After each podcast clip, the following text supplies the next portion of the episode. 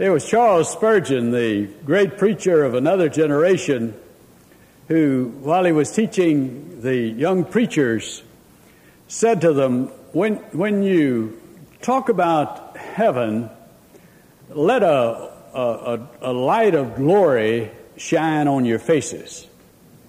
But um, when you talk about hell, uh, your everyday face will work just fine. I, I, don't want to have an everyday uh, face today because I want to talk to you about heaven. I want to talk about heaven because everybody wants to know about heaven, and the Bible does not have detailed accounts about uh, the life which is to come. So one has to think about it, reflect on it, and take uh, the evidence that we have and try to piece it together. And besides, this is um, this is the Sunday when we remember all of those who are now in heaven. We are connected people. We are a people who remember. Uh, it isn't enough for us to think about this brief span of time we have here on this earth we know that our, our home is in a city not made with human hands. And so there is naturally a, a desire to know more. During the years of my pastorate, I've been asked many questions. I'm going to briefly reflect on five of them today. And the first question I, I want to talk about, I want to uh, raise and then try to address is is heaven a place? Is, is heaven a place? I, I believe one of the reasons why we ask that question is because we've been influenced more by New Age kind of thinking than any of us care to admit. Consequently, some have begun to think about heaven as a, as a state more than an actual place. We, we forget that Jesus said, I, I go to prepare a place uh, for you. He didn't say, I, am going to prepare a what I am for you.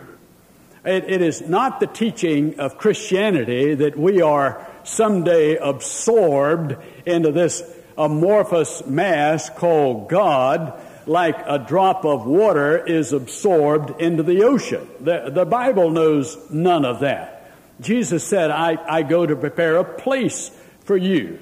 And, and, if I go and prepare a place for you, I will come again and receive you unto myself, that where I am, there you may be also. Now, we do not know where that place is. The Bible doesn't tell us that. Our universe now is, is understood as far more gigantic, the cosmos, than we ever dreamed. We don't say up, down, sideways, or wherever uh, we'll wait for God to surprise us with where heaven is. Some years ago, when one of the first Russian cosmonauts went up, you remember he, he said from his vantage point in space, I, I don't see heaven up here, so it must not exist. And we all laugh because that's so silly. It's rather like when I used to go home with Ferris Thomas.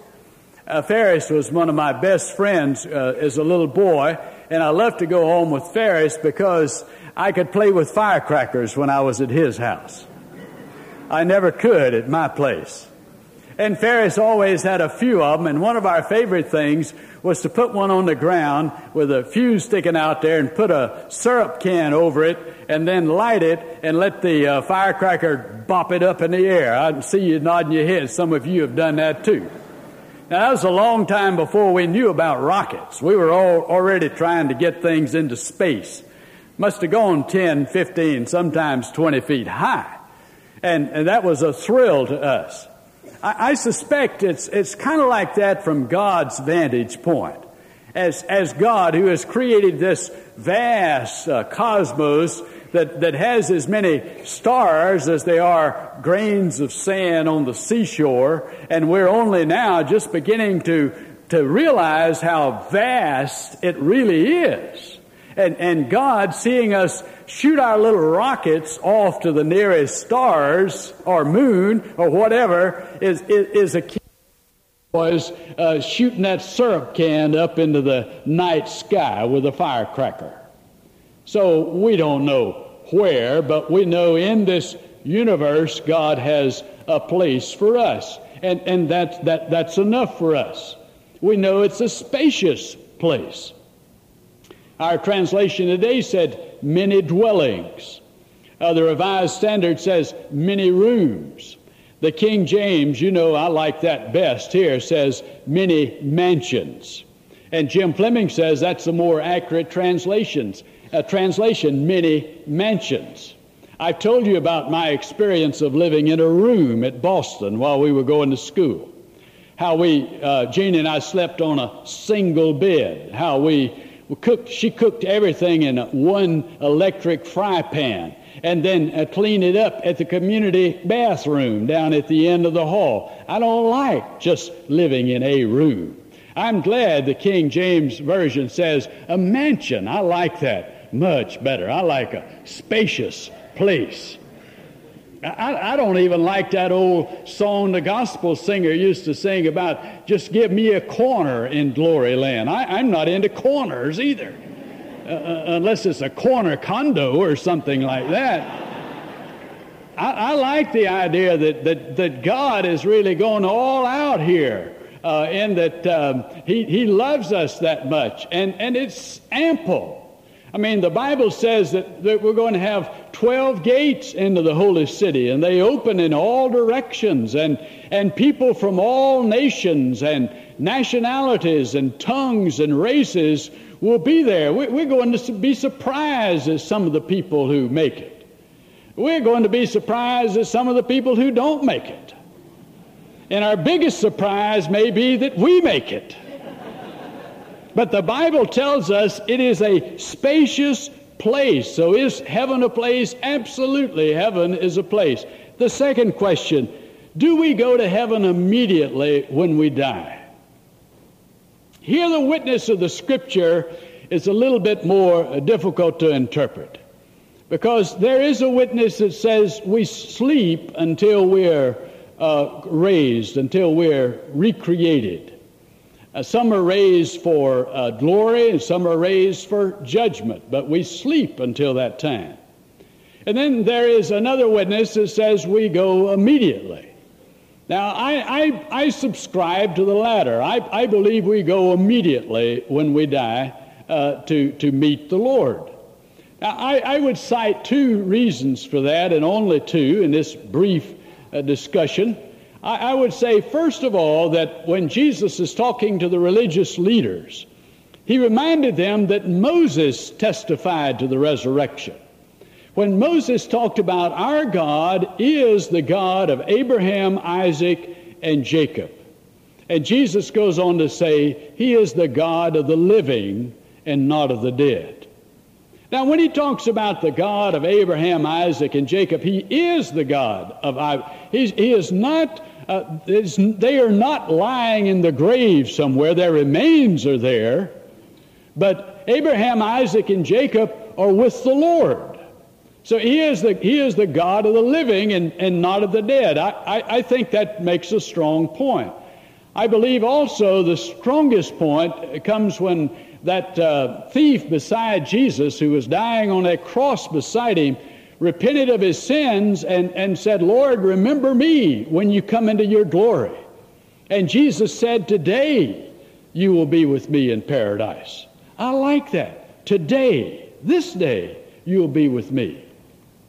I, I recall a call from, um, uh, from a friend of mine who was one of the first ex- executives with American Family Life. And he, he wanted to, to talk with me, and he knew he only had a few days to live. I remember sitting face to face, and he said, I, I have a, a, number of questions, and I wanted to ask you about them. And one of the first ones, he said, I want you to tell me what you think happens one second after I die. And, and I couldn't do any better than to tell him the story some of you have heard me tell about uh, going to my grandfather and grandmother's house in Florida, one, of my all time favorite places to go, there on the banks of the Suwannee River. Uh, my, my grandfather was, was such a powerful influence in my spiritual life. He was a man of, of devout prayer and, and Bible study. And as a little boy, when it was almost time for Granddaddy to pray, I would always go get on the bed because I knew I'd never make it through. I'd always go to sleep before he finished praying. And he was a long prayer. And and, and the next morning I would wake up in my place, the place where I, I slept when I was at Granddaddy's house. I, I never went into the table and said, How did I get there? I knew that my daddy, in his big, strong arms, had picked me up and carried me to my place. I believe that's what happens when we die. That's what I told my friend. Jesus said, I will come again and take you unto myself, that where I am, there you may be also. I believe Jesus comes for us. Someone who is strong and powerful, who loves us and has prepared a special place, and we'll awaken with Him in that special place. So, yes, I, I believe we go immediately to be with Him. Third question I want to mention do we know each other in heaven? Do we know each other? Now, after their initial surprise that Jesus had been raised from the dead, the disciples knew Jesus when they saw him. It is the Lord, they said. They, they recognized him. I think many of us have gone for the Greek notion that we are only souls when we are resurrected. And it's true that we're not flesh and blood. Flesh and blood cannot inherit the kingdom of heaven. And, and we do have souls. But there is never a time in the scripture when we have a description of soul apart from body. The Hebrews considered the fact that we are souls. So Paul tells us very clearly in 1 Corinthians 15 we're going to get a new body. We're going to get a, a, a, spiritual body. This mortal will put on immortality. This perishable will put on imperishable. We're, we're going to have a spiritual body. Uh, but the, the soul will be in that new body that will never get old or no pain anymore. But, but we will be recognizable in that body, just as Jesus was recognizable in his glorified body. Mind you, our God knows us individually. He calls His sheep by name. Our God calls us individually to repent of our sins. Our God calls us to accept or to reject our salvation individually. We must believe individually. Nobody else can do that for us. So it would be inconceivable that we could lose our individuality when we die. We will still have that individuality. We will, we will know as we are known. That's what the scriptures say. So, of course, we will, we will recognize each other. We will, we, we will be perfected if there's a part of our body that doesn't work. Here in that perfect body, we will be without blemish and without fault. We'll have a spiritual body but we will be recognizable. Personality will survive the grave. Newman said it best in those classic words We shall see again those angel faces smile, which we have loved long since and lost a while. We believe that. Number four, are we married in heaven? Now, this is a tough issue for many who have that uh, wonderful relationship that comes through a lot of years, a lot of shared experiences. It, it would be incredible uh, to, to spend eternity with that person and, and not have a special relationship with them. And so, this is a question that comes many times when someone has lost a spouse. That, that'll go away when the political ads are off TV. It's, um, it, it, it's a, thought of um, how could um, this marriage, so wonderful here, uh, uh, not continue in the next life? And this is why another faith not our faith, but another faith that has another holy book says that, that you will be married forever. But that's not Christianity. For us, we have one Bible, one holy book, and one Savior. And Jesus has spoken definitively to this issue. Remember when he said it? The Sadducees came and posed this question. They posed it about the law of levirate or the levirate law that says if a man dies and leaves his, his wife childless, then his brother should marry her and raise up children in his brother's name. And so uh, the, the Sadducees made up this incredible story of this poor woman whose husband died and he had surviving brothers. In fact, he had seven brothers. And one after the other, they all married this woman and, and they died and left her without a child. And, and finally, all seven had married her. They all died, and then finally, this poor woman died. And then the Sadducees said, Now, in heaven, uh, whose wife will she be? And Jesus knew it was a trick question. The Sadducees uh, didn't even believe in the resurrection. They were trying to trip up Jesus. And Jesus said, In heaven, we do not marry and we are not given in marriage. And then he said, But we are like the angels in heaven. Now, I like that, and I think that's how we ought to think about this passage. We don't marry, we aren't given in marriage, but we are like the angels. Which is to say that we no longer have a physical bond that ties us together, but we have a spiritual bond which is infinitely stronger and totally fulfilling and will endure throughout all of eternity. Be like the angels. Now that's that's a stretch for a lot of us, I'm telling you. That's going to be a that's going to be a big step up.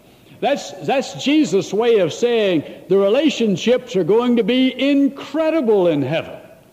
That's that's why Paul said, Eye hath not seen, nor ear heard, neither have entered into the heart of man the things which God has prepared for those who love Him. Far more wonderful than we can conceive, far more terrific. And, and when you take the best marriage the world has ever known, whatever that marriage is, and then just make it in infinitely better, the relationship, the spiritual relationship, than that marriage, then you're having some idea about how the relationships among all of God's family will be when we get to heaven. Better than the best relationships on earth. That's the promise of heaven, and that's infinitely greater than anything we could ever imagine. And then those parents and others who have lost children ask me this question Does, does my child miss me in heaven? Will my child remember me in heaven? Or will he or she uh, forget all about their daddy or their granddaddy or whomever? this is a question that comes out of a, of a heart of pain and, and, and suffering. And it's a question I think we, um, we need to address. First of all, uh, there isn't any loneliness in heaven. Loneliness is, is one of the most painful experiences we can have.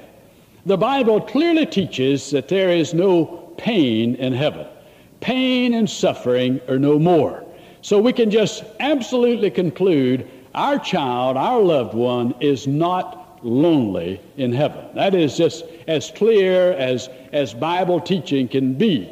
We can be assured of that. We are lonely we suffer loneliness here, but not beyond the veil, not in the next life. They do not experience that loneliness. More than that, when these little ones go to God, the Bible tells us they have a, a, a wonderful proximity to God. Jesus himself said that in heaven, the angels of these little ones are always looking on the Father's face.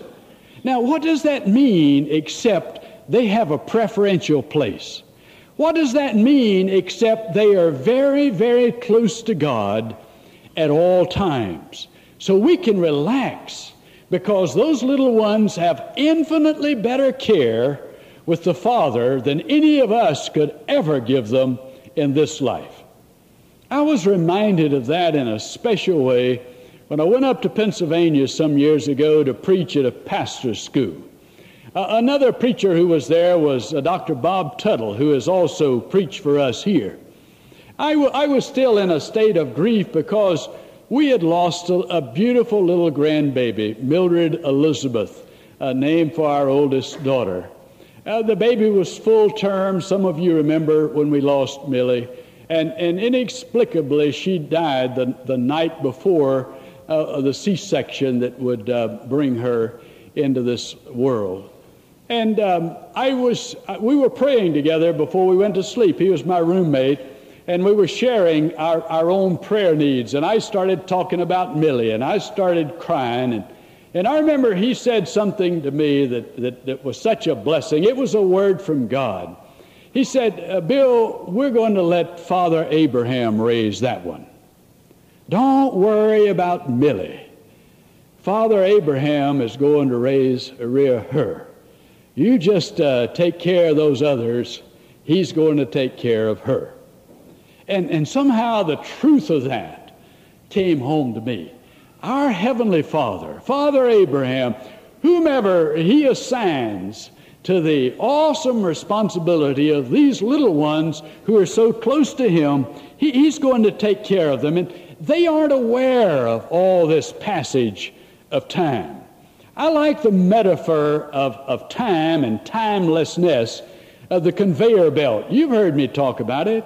When, when we come into the world, we're put on this conveyor belt and it is moving steadily. We can see our grandparents up front, and aunts and uncles, and then we see our parents and our older brothers and sisters, and then finally we're on that conveyor belt, and, and time bears all its sons and daughters away.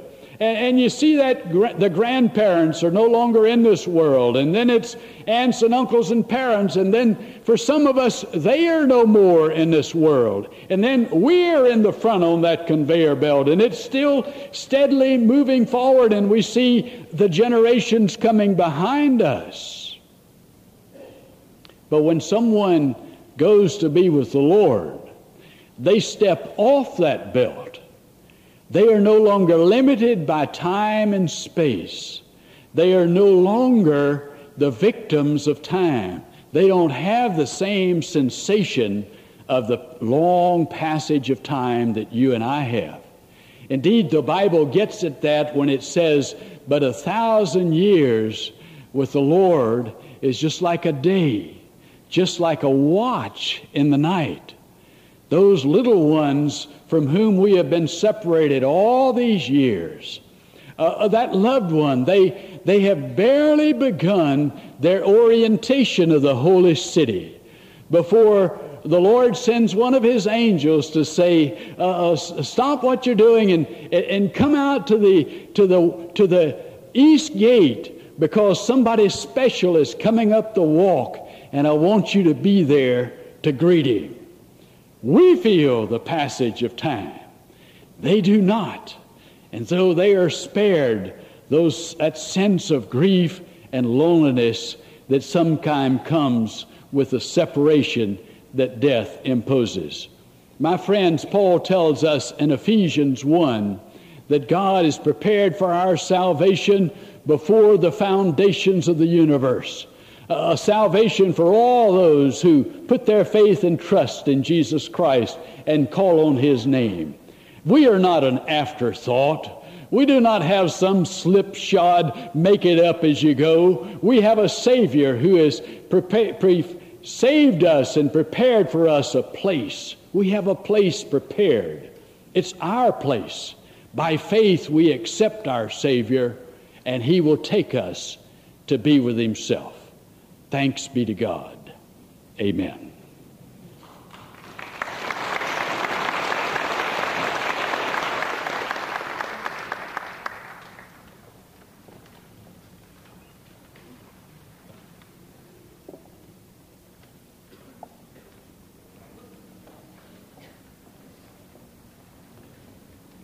Christ our Lord invites to his table all who love him who earnestly repent of their sin and seek to live in peace with one another.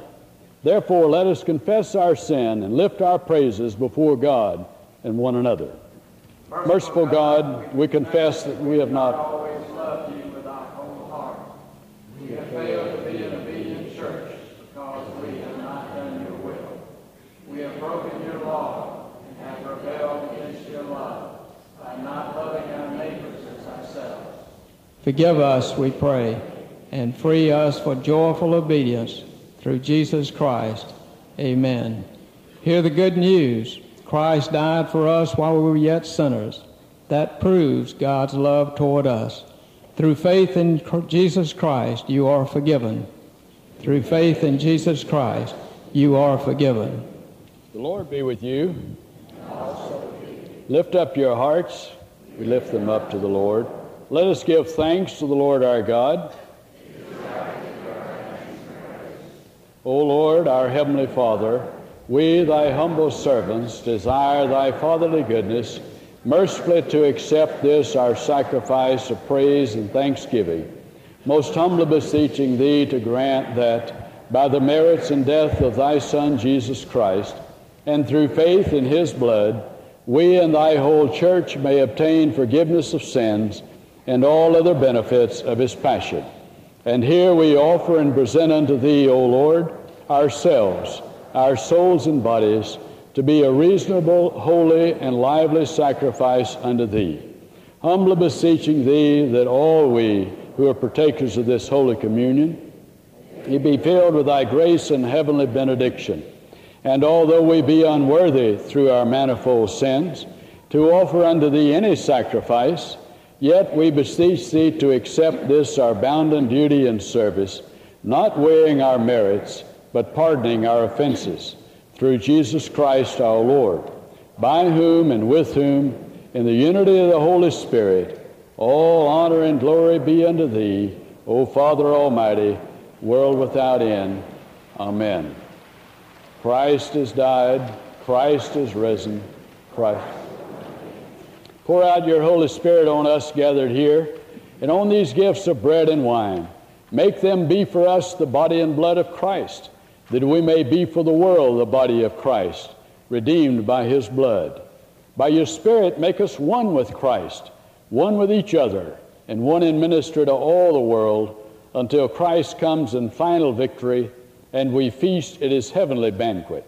Through your Son, Jesus Christ, with the Holy Spirit in your holy church. All honor and glory is yours, Almighty Father, now and forever. Amen.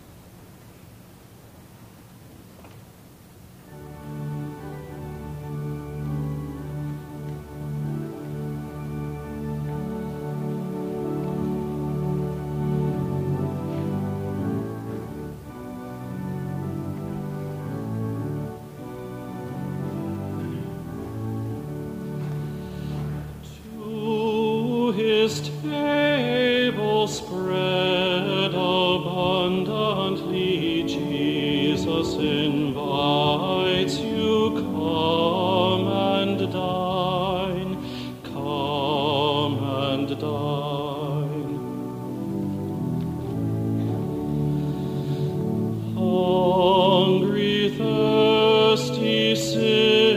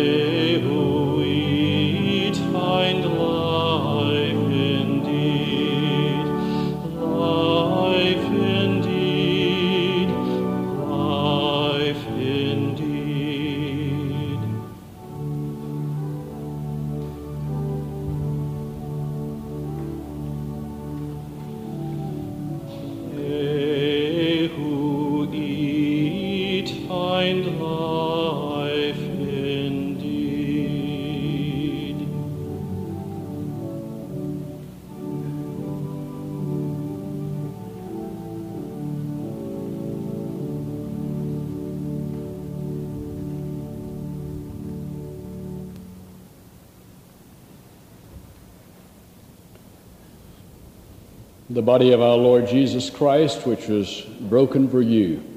May it nourish your souls unto everlasting life. Eat this in remembrance of him and be thankful.